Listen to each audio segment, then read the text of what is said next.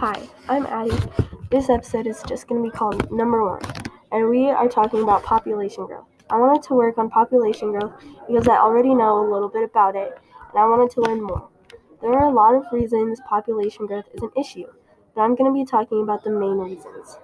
One of the causes of population growth is people having a lot of kids, and the other reason is people from different places are moving into one place.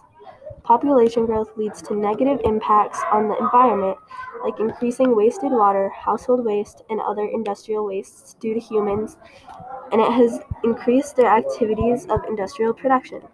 Some people think population growth is good because it helps build local businesses. And some people think it's bad because it raises the prices on houses and makes it hard for the lower class people. And for trying to solve the problem, I think there is not really a solution to this problem.